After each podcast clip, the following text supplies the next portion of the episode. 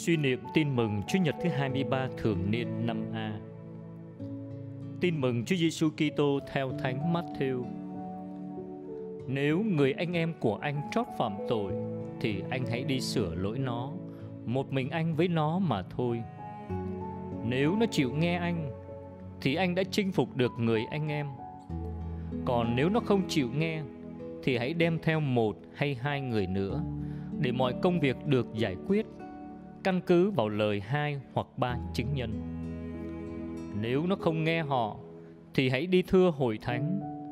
Nếu hội thánh mà nó cũng chẳng nghe thì hãy kể nó như một người ngoài hay một người thu thuế.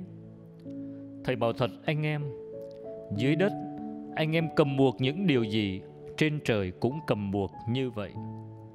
Dưới đất anh em tháo cởi những điều gì trên trời cũng tháo cởi như vậy. Thầy còn bảo thật, anh em, Nếu ở dưới đất, Hai người trong anh em hợp lời cầu xin bất cứ điều gì, Thì cha thầy đứng ngự trên trời Sẽ ban cho.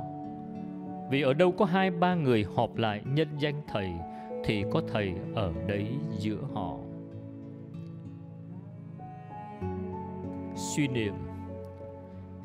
Việc sửa lỗi đặt nền tảng trên đức ái, nhằm cứu vãn và xây dựng hơn là để trừng phạt. Vì thế, Chúa muốn phương thức phải được sử dụng nhằm đưa tội nhân trở về với Thiên Chúa. Đó chính là tình yêu đích thực, là sự hiệp thông mà Chúa muốn nơi mỗi người chúng ta. Lạy Chúa Giêsu, xin dạy chúng con biết bao dung với anh chị em khi họ có lỗi với chúng con. Xin cho chúng con biết dùng tình thương để cảm hóa.